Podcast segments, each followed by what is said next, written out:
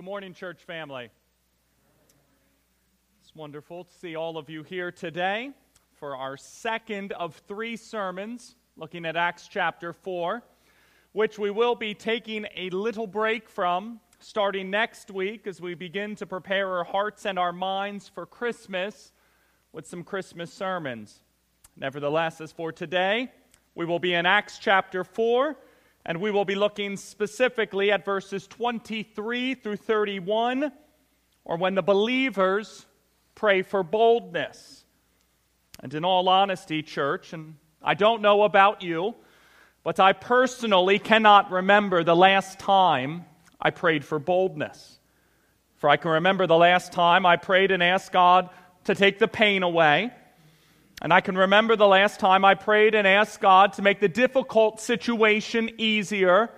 And I can even remember the last time I prayed and asked God to keep me safe and sound, warm and fuzzy, and healthy and secure. But the last time I prayed and asked God for boldness, particularly for the sake of Jesus Christ, unfortunately, I cannot say, which quite frankly is rather convicting, church. As the 19th and 20th century Dutch theologian Herman Bavinck put it, that this boldness to speak and to testify is in the first place indispensable for the preacher and furthermore for all believers, as it is a fearless testimony to each and to all of God's truth in Christ. And it is based on the blessed awareness that our guilt has been taken away and replaced with boldness to come before the throne of grace and to make known all our desires before God. And it is strengthened in us by the many examples of courageous and steadfast confessions that we find in Scripture and in history. And this idea of the early church praying for boldness at this time in the book of Acts, for it really does make a lot of sense especially when you consider, as we all saw last week, that after the apostles Peter and John were speaking to the people in the temple grounds, that the priest and the temple and the captain of the temple and the Sadducees came upon them, verse 2, greatly annoyed because they were teaching the people and proclaiming in Jesus the resurrection of the dead. And then verse 3, arrested them and put them into custody or into prison. Only for Peter and John, then, the next day to be set in the midst of the Sanhedrin or in the midst of the Jewish high court, who then asked them, By what power or by what name did you do this? Obviously, inquiring here about the healing of the lame man back in Acts chapter 3.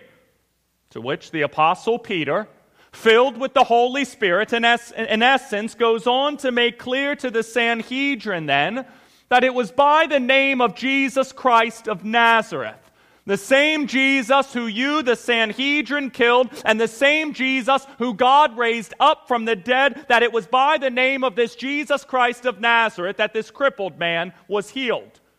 Only to then, church, go on to say to them, essentially that this same man who you rejected, this Jesus Christ of Nazareth, for there is salvation in him and in no one else, and that there is no other name under heaven given among men by which we must be saved. Which obviously did not please the Sanhedrin here, who eventually then charged or commanded Peter and John, as we see then in verse 18, not to speak or to teach at all in the name of Jesus. Only for Peter and John to say back to them in verses 19 and 20 whether it is right in the sight of God to listen to you rather than to God, you must judge. For we cannot but speak of what we have seen and heard. To which the members of the Sanhedrin then further threaten them and let them go. And thus, although the apostles of Jesus Christ were let go by the Sanhedrin here, for you can begin to see why here, church, these believers, as we will see in our text today, prayed for boldness. Since although the early church is growing and growing and growing through the preaching of the word, For threats of persecution now are also at this time beginning to be hurled at members of the early church as well. And that's our thesis statement this morning, church, or the main premise of our sermon this morning is this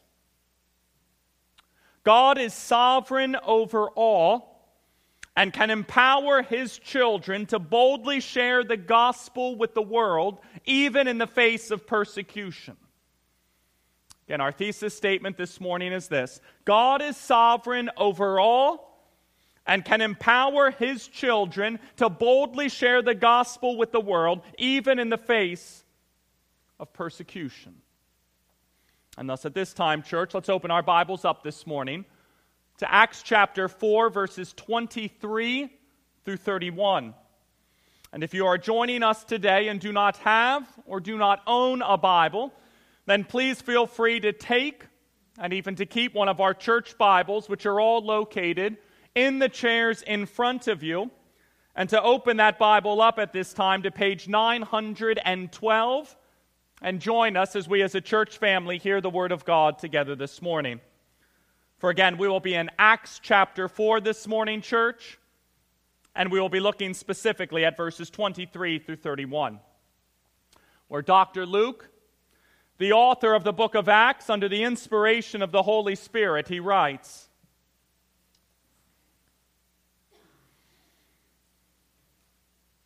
When they were released, they went to their friends and reported what the chief priest and the elders had said to them. And when they heard it, they lifted their voices together to God and said, Sovereign Lord, who made the heaven and the earth and the sea and everything in them, who through the mouth of our father David, your servant, said by the Holy Spirit, Why did the Gentiles rage and the peoples plot in vain? The kings of the earth set themselves, and the rulers were gathered together against the Lord and against his anointed. For truly in this city they were gathered together against your holy servant Jesus, whom you anointed, both Herod and Pontius Pilate, along with the Gentiles and the peoples of Israel, to do whatever your hand and your plan had predestined to take place. And now, Lord, Look upon their threats and grant to your servants to continue to speak your word with all boldness, while you stretch out your hand to heal, and signs and wonders are performed through the name of your holy servant, Jesus. And when they had prayed, the place in which they were gathered together was shaken, and they were all filled with the Holy Spirit and continued to speak the word of God with boldness. Let's pray.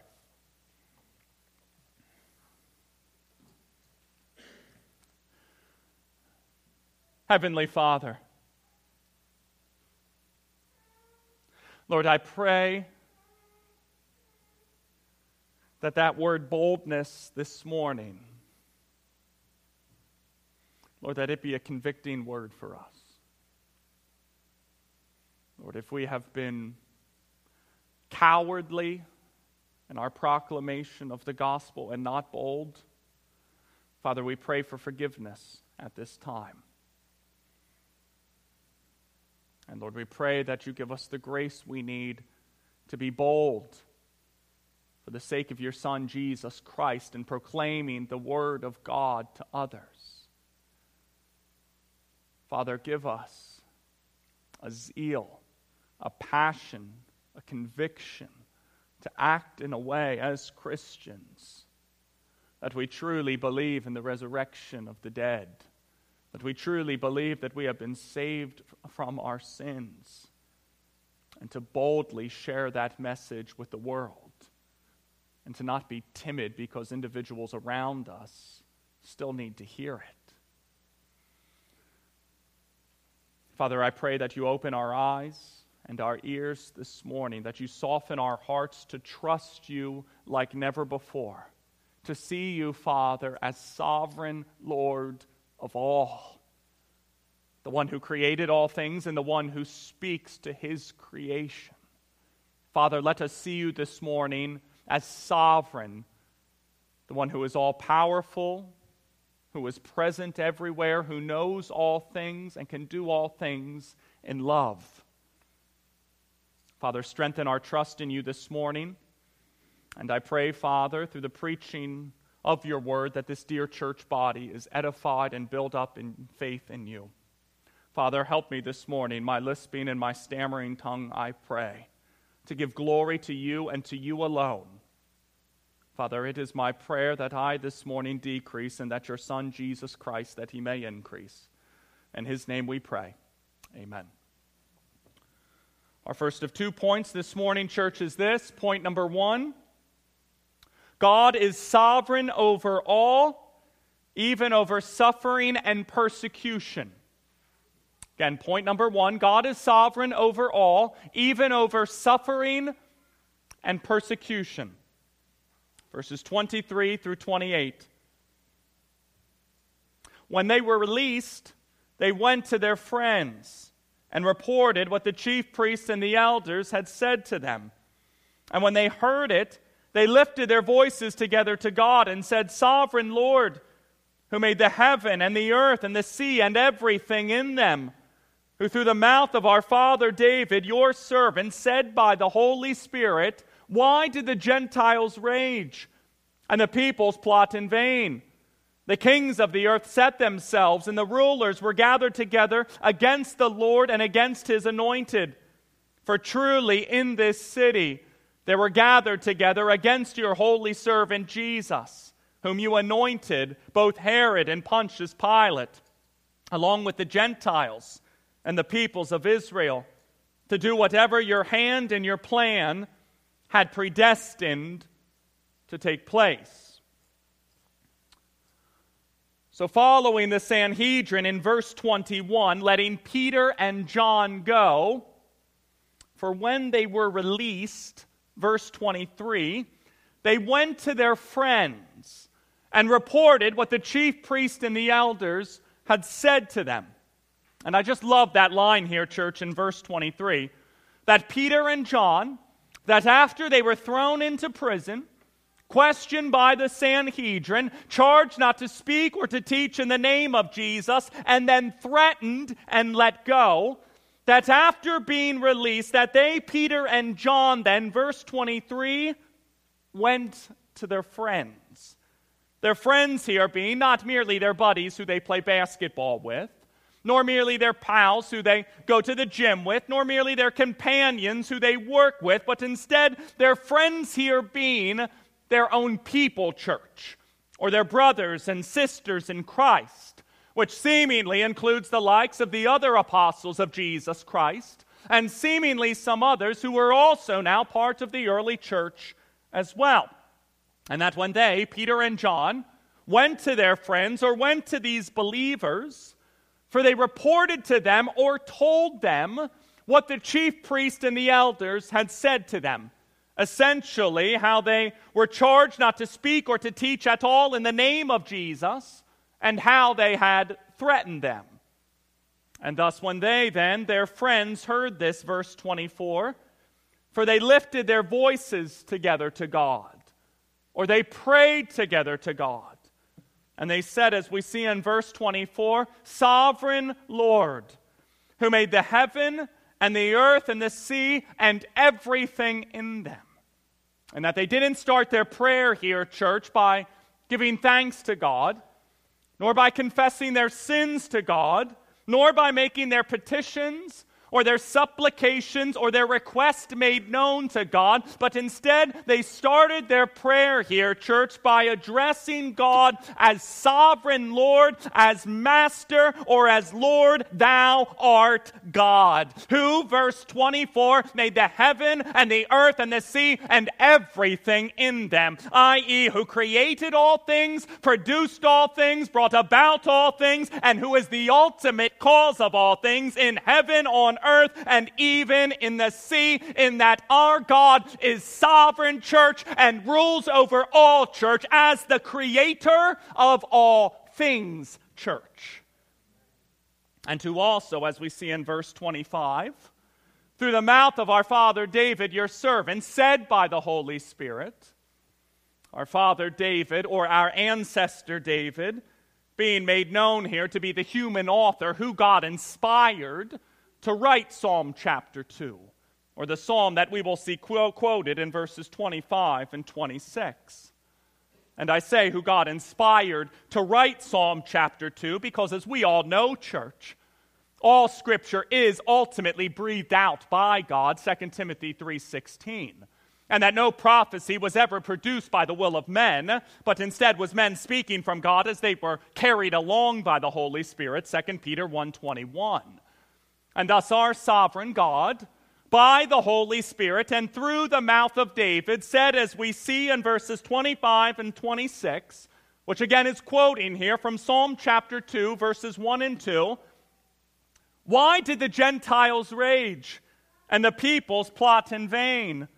The kings of the earth set themselves, and the rulers were gathered together against the Lord and against his anointed.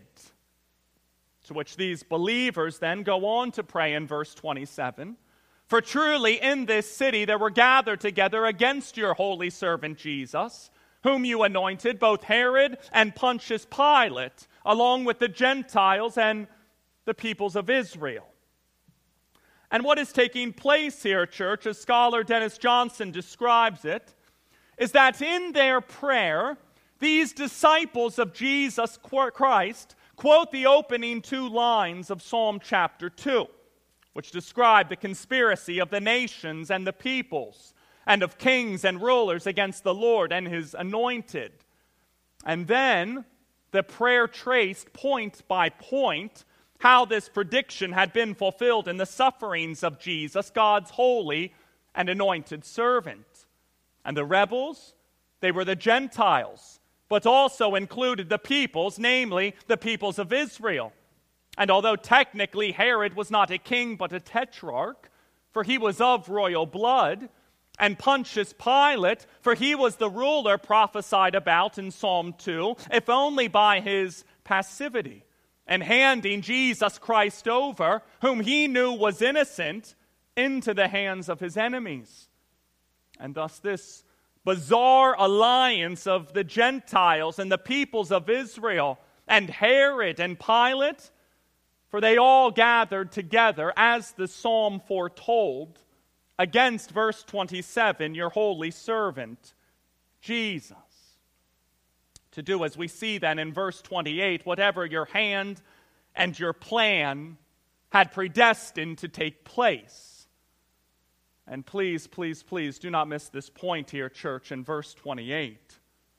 That point being that although the opponents of Jesus Christ condemned and crucified and killed Jesus Christ, that in doing so, that they all did exactly what our sovereign God's hand and plan had predestined to take place, and that the arrest of Jesus Christ, part of the sovereign plan of God, and the trial of Jesus Christ, part of the sovereign plan of God, and Jesus Christ being spit on and struck, crowned with a crown of thorns and mocked, part of the sovereign plan of God. And even the nail pierced hands and our Lord and Savior Jesus Christ hanging and dying on a cross at Calvary, for it was all part of the sovereign plan of God. And yet, our sovereign God, for He not only predestined all of it to take place, but He also used it to save and to redeem sinners from their very sins as well. And thus, as we wrap up point number one this morning, church, for I'd like to do so by reminding you all at this time that our God is sovereign, even over the suffering and the persecution that we may face. And thus, because of that, as Ajith Fernando put it, that the most important thing then to bear in mind in the midst of crisis or persecution is the sovereignty of God which was clearly displayed when a delegation from the Pope met with Martin Luther and threatened him by saying that if he persisted in his course, that in the end, all of his supporters would desert him. And where will you be then? The delegation asked the reformer, Martin Luther. To which Luther, he responded back to them with this Then, just as of now, I will be in the hands of God. And thus, let the reality then, church, that your God, that He is in the heavens, and that He does all that He pleases, Psalm 115 3 and that every decision is from him psalm 1633 and that he works all things according to the counsel of his will ephesians 1.11 establishes our steps proverbs 16.9 and has established his throne in the heavens and that his kingdom rules over all psalm 103.19 encourage you and comfort you and give you peace even in the midst of persecution since your sovereign God, who created all things, who rules over all things, and who decrees all things, for he can providentially work in and through all things, even through that of your persecution. Which means then that even if man means evil against you, Christian, that your sovereign and providential God can still use it and mean it for your very good. Genesis 50, verse 20. Since for those who love God, Romans 8:28, all things work together for good for those who are called according to his purpose, even that of the persecution, Christian, that you may be called to face. Which brings us to point number 2. Persecution will come against faithful Christians. Persecution will come against faithful Christians. Verses 29 through 31. And now, Lord, look upon their threats and grant to your servants to continue to speak your word with all boldness, while you stretch out your hand to heal, and signs and wonders are performed through the name of your holy servant, Jesus. And when they had prayed, the place in which they were gathered together was shaken, and they were all filled with the Holy Spirit and continued to speak the word of God with boldness. So, these early Christians, or these believers here, who have already at this point in the text addressed God as sovereign Lord and acknowledged that their sovereign Lord is the creator of all things and that what had happened to Jesus Christ was all according to the hand and to the plan of their sovereign Lord. For they then, church, these believers here begin at this time to bring their requests or their petitions before the Lord by praying to Him or by saying to Him, as we see in verse 29, look upon their threats and grant to your servants to continue to speak your word with all boldness. And that these early Christians, for they don't pray asking God to destroy their opposition here. Nor do they pray asking God to keep the persecution far away from them here. Nor even do they pray asking God to keep them healthy and safe and sound and out of harm's way here. But instead, they pray asking their sovereign God to look upon or to consider or to take note of or to behold their threatenings here. And verse 29 to grant to your servants or to grant to these believers here to continue to speak your word with all boldness. And not only that, but they also then prayed that the Lord's servants would continue to speak your word with all boldness, while, verse 30, you stretch out your hand to heal, and signs and wonders are performed through the name of your holy servant, Jesus. In essence, as John Polhill put it, for the believers do not hesitate to pray that God would work more miracles as they continued proclaiming the gospel. Now, such a prayer does not indicate deficient faith, but rather is evidence of their strong belief that God would work in their midst in an immediate way that authenticates the gospel.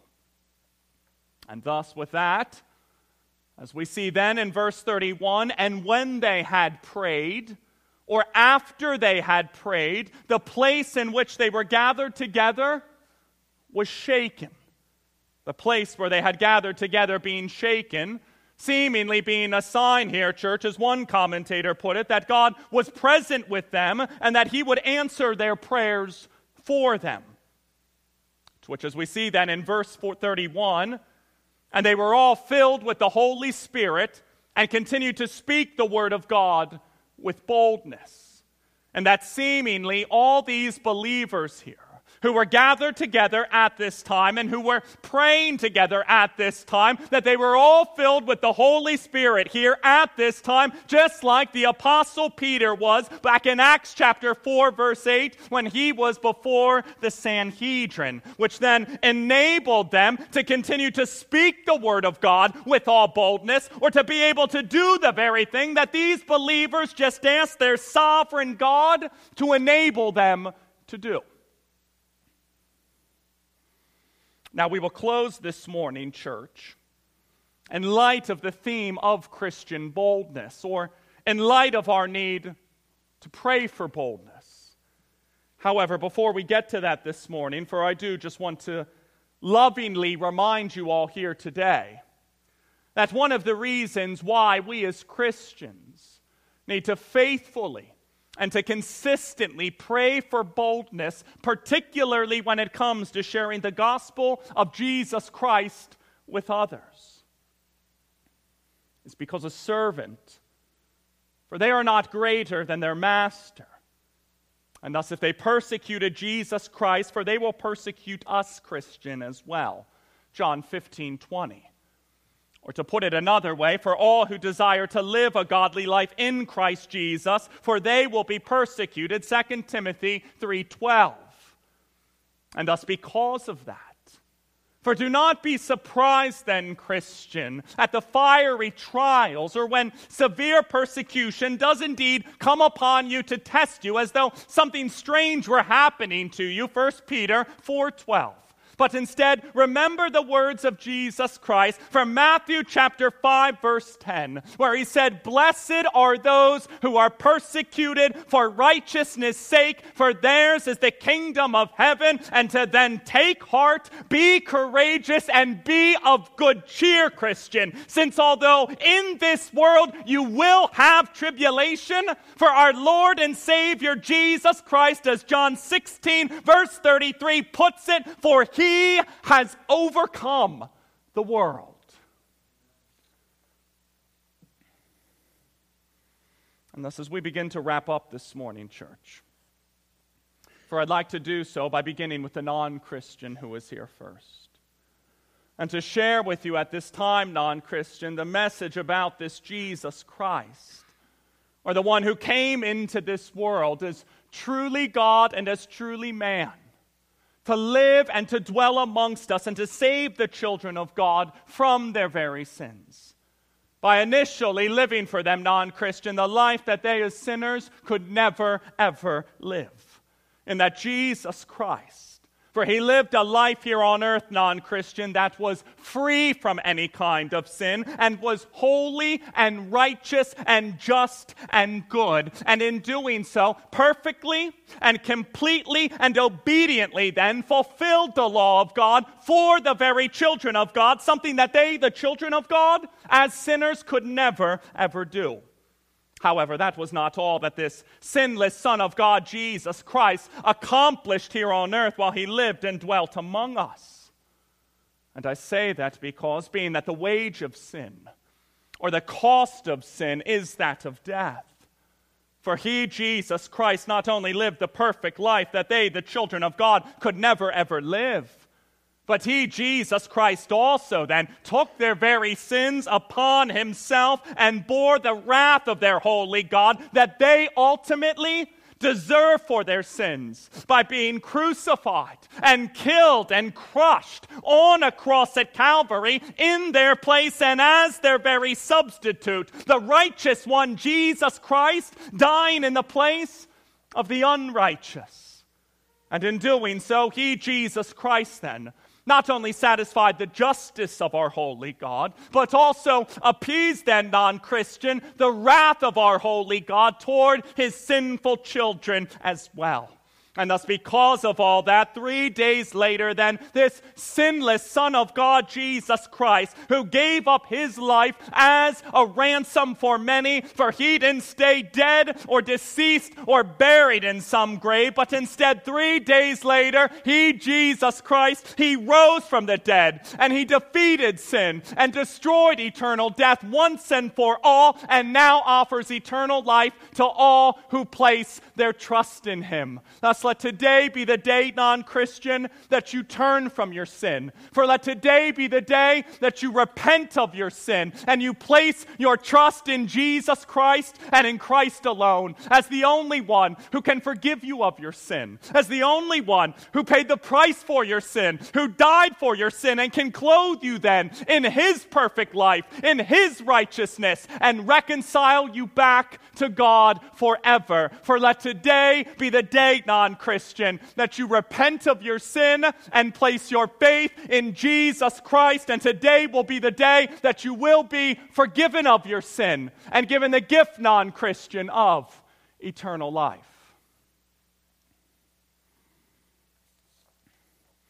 And to the Christian who was here today. For as we close this morning, brother Christian, sister Christian, for again, I'd like to do so in light of the theme of Christian boldness, particularly when it comes to sharing the gospel of Jesus Christ with others. Because, in all honesty, to summarize one commentator here, for every follower of Jesus is prone and is tempted to be quiet with the gospel. And thus, when you have hesitations about sharing the gospel, or when you find yourself being prone to silence, when you have an opportunity to share the gospel, know that you are not alone. And how often has something like that happened to you, Christian? When at the dinner table, for example, that one family member of yours says that they believe that everyone will just go to heaven, and you just timidly keep your mouth shut. Or when that one coworker of yours, for example, says that they believe that Jesus Christ is one of many ways to be saved, and you just nervously smile back at them as if you agree with them. Or when that one friend of yours, for example, says that they are a good person and that they don't need anyone to save them from their sins, and you just cowardly say absolutely nothing back to them. The late R.C. Sproul Church, for he once shared this story about a time during his college days when it was announced on the Jack Paar television program that the evangelist Billy Graham would be his guest. And thus, all the Christians then on campus gathered together in the dorm room with the TV in it in order to watch this late night program together. And Jack Paar, in his unique and quirky fashion, wanted to speak comically and to be silly with Billy and said, So I guess you're here tonight to try to save me, to try to straighten my life out. You're probably going to try to get me to repent, aren't you? And Billy Graham just smiled back at him and said, Well, Jack, have you repented? For you know you need to. And yes, I am concerned about your soul because without Jesus, Jack, you're going to perish. And I could hardly believe what I was hearing, Sproul noted. For Billy Graham wasn't being nasty or being insensitive to Paar, but instead was being bold before the entire nation. And that he wasn't going to be manipulated into being silenced about the truth of Jesus Christ. And where is that boldness today? Now, I am not advocating for a brash or foolhardy or obnoxious or offensive approach. But what I am saying is that we as Christians need to be done with being cowardly and proclaim the gospel with boldness. A boldness that should characterize a Christian who has been persuaded of the resurrection of Jesus Christ and the defeat of death since we have the same change in us that was in the apostles, who went from fearful infidels to courageous saints. And thus, if you are sitting here this morning, brother Christian, sister Christian, and your actions per se in sharing the message of God with others, or your demeanor per se in sharing the gospel of God with others, or the manner in which, per se, you bear witness to Jesus Christ before others could be described as timid or cowardly, gutless or yellow bellied, weak kneed or faint hearted, spineless or feeble. Then lovingly let me encourage you, Christian, to pray to your sovereign God and to ask Him to give you the grace you need and the courage you need, the bravery you need, and the boldness you need to willingly share the gospel of Jesus Christ with this world around you. And that when the opportunity to bear witness to Jesus Christ presents itself to you, Christian, or when that moment to share the gospel of Jesus Christ appears before you, Christian, or when the occasion to share the good news about Jesus Christ comes out of nowhere right before you, Christian. For do not let fear or anxiety, threats of persecution, or your own personal discomfort keep you from being faithful and sharing the gospel of Jesus Christ with others. But instead, in each of those situations, pray, Christian, to your sovereign God, the one who created all things, who produced all things, brought about all things, and who decrees all things, and ask Him to give you the grace you need and the boldness you need to willingly share the gospel of Jesus Christ with this world around you, even if it's in the face of persecution. Since the same Holy Spirit who enabled these saints in our text today to speak the word of God with all boldness, for that same Holy Spirit, for he now dwells in you and can empower and enable you too, Christian, to share the gospel of God with all boldness as well. Therefore, pray for boldness, Christian and seek to be bold in sharing the gospel of Jesus Christ with this world around you, Christian, all while knowing full well, as 2 Timothy 1 7 puts it, that your God has given you a spirit, Christian, not of fear, but instead of power and love and of self control. Thus, it is my prayer that we as a church body that we find absolute peace this morning in the fact that our God is sovereign over all, to the point that even if persecution or threats of persecution may come our way, which we know will happen, since all who desire to live a godly life in Christ Jesus will be persecuted, that we do not forsake our faith because of that, but that we instead just rest in the fact that you, God, that you are sovereign over all, in control over all, and that somehow, in some way, you will work all things together for our good and for your eternal glory. And furthermore, that you also, Father, give us the grace we need to be bold in sharing the message of your Son, Jesus Christ, with this world as well. And that when the name of Jesus Christ comes up, for it is my prayer that we as your children do not be timid nor fall into fear, nor seek after our own comforts above and beyond faithfulness to you, God. But that we instead, through the power of your Holy Spirit, willingly and boldly share the truth of your Son, Jesus Christ, with this world around us, no matter the mocking, the opposition, or the persecution that may indeed come our way. Since blessed are those who are persecuted for righteousness' sake for theirs is the kingdom of heaven. Let's pray, church.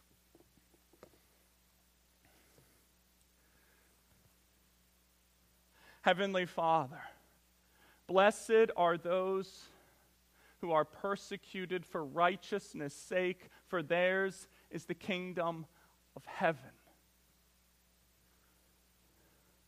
Father, let this truth strengthen us this morning. That although in this world we will face tribulation, that we can take heart because our Lord and Savior Jesus Christ has overcome the world. And that we can be bold in the face of persecution, bold in the face of tribulation and crisis that may come our way for the sake of Jesus Christ. because he is worth it. And we have the Spirit of God, the same Spirit that empowered and enables these disciples of Jesus Christ in our text today to speak with all boldness. The same Spirit that rose Jesus Christ up from the dead, for that Spirit, for he now dwells in us. And he can empower us and strengthen us to be bold no matter the situation. So, Father, if we see that we have sinned in being cowardly, Father, forgive us of these sins, we pray. And we pray that you strengthen this congregation, that you give them the boldness they need, whether that's at the Christmas dinner coming up in a few weeks, conversations with their friends, their students, teachers, whoever it may be, to boldly share the message of Jesus Christ with this world. Since it is the message that this world needs, it is the only way of salvation. Father, let us seek to be bold in sharing your gospel with the world, and to not be bold in seeking after our own comforts in order to escape any and all persecution that co- could come our way for the sake of Christ. Strengthen us, we pray, in Jesus' name. Amen.